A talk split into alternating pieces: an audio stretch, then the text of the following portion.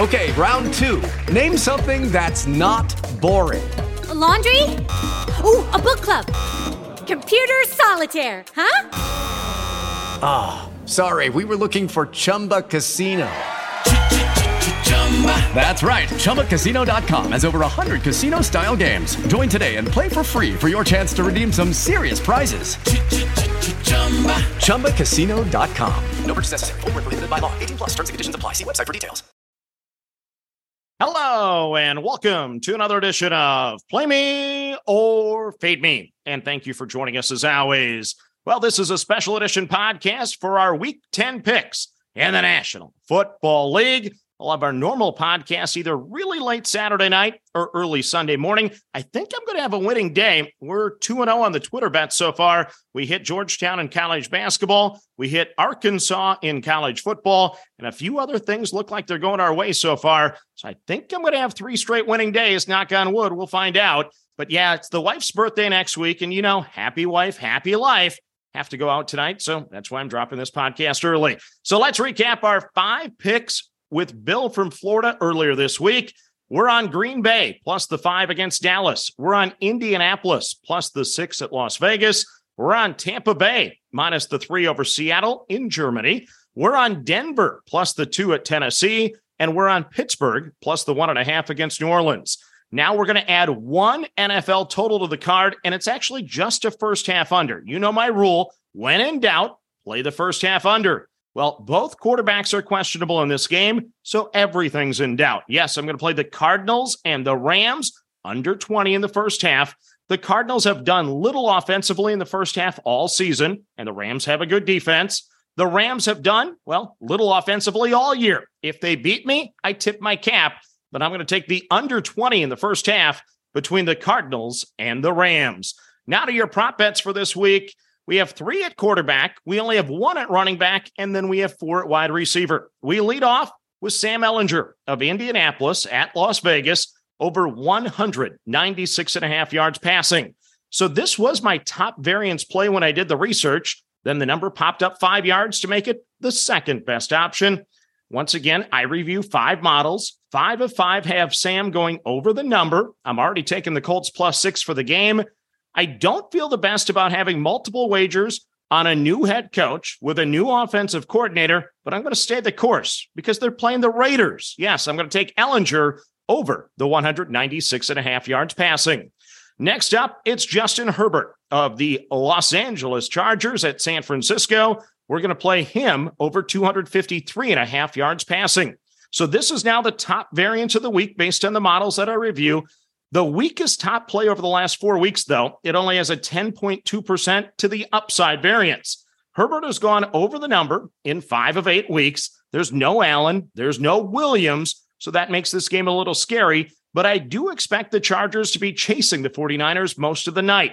Plus, the Chargers can't rush. The 49ers have a great run D. Herbert will need to shine for the Chargers to have any chance. And I kind of expect this to be a good game.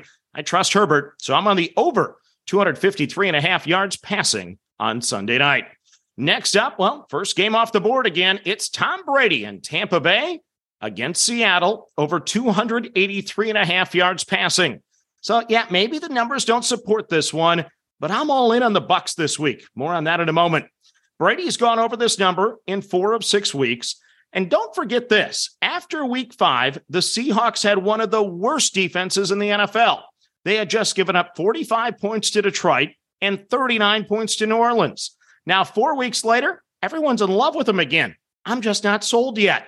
I saw something that I liked late in that Rams game from the Bucs. I think Brady's going to have a day. So I'm on the over 283 and a half yards passing for old man Tom Brady.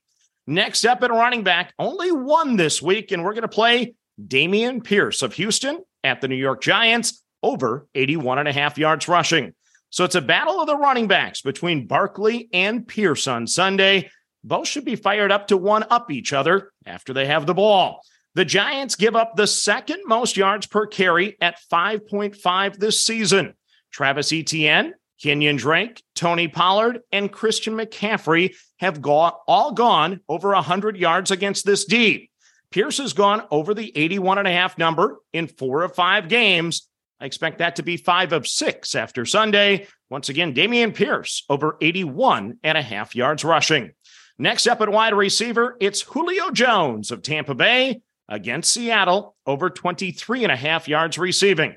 So, how about this? Julio Jones was a full participant on Thursday and Friday. Yes, I've had Julio in a keeper league for about 10 years in fantasy football, and that never happens. He's not listed as questionable or doubtful for once. He should truly be good to go.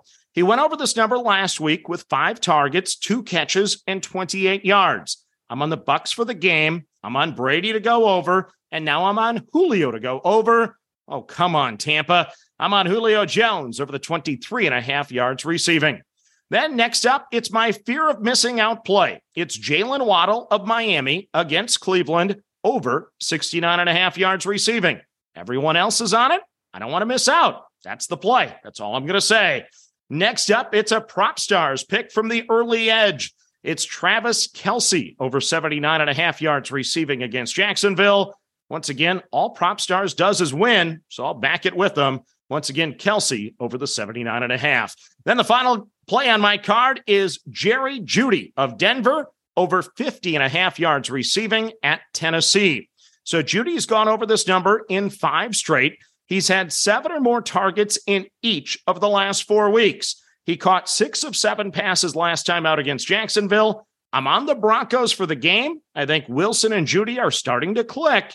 Longest reception is likely another really good bet, but I'm going to play the yardage once again over the 50 and a half yards. So let's recap the card for Sunday in the National Football League. We're on Green Bay plus the five. We're on Indianapolis plus the six. We're on Tampa Bay minus the three. I'm on Denver plus the two. I'm on Pittsburgh plus the one and a half.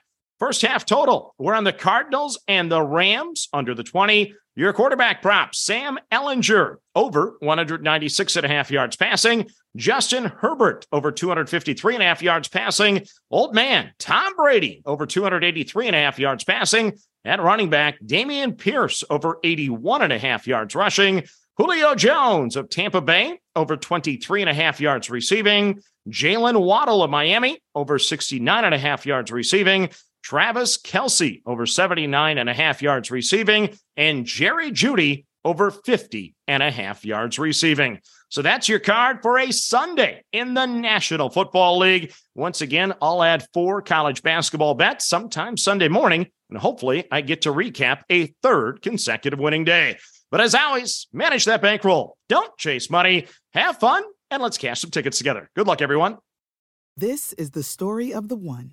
As head of maintenance at a concert hall, he knows the show must always go on. That's why he works behind the scenes, ensuring every light is working, the HVAC is humming, and his facility shines. With Grainger's supplies and solutions for every challenge he faces, plus 24 7 customer support, his venue never misses a beat. Call quickgranger.com or just stop by. Grainger, for the ones who get it done.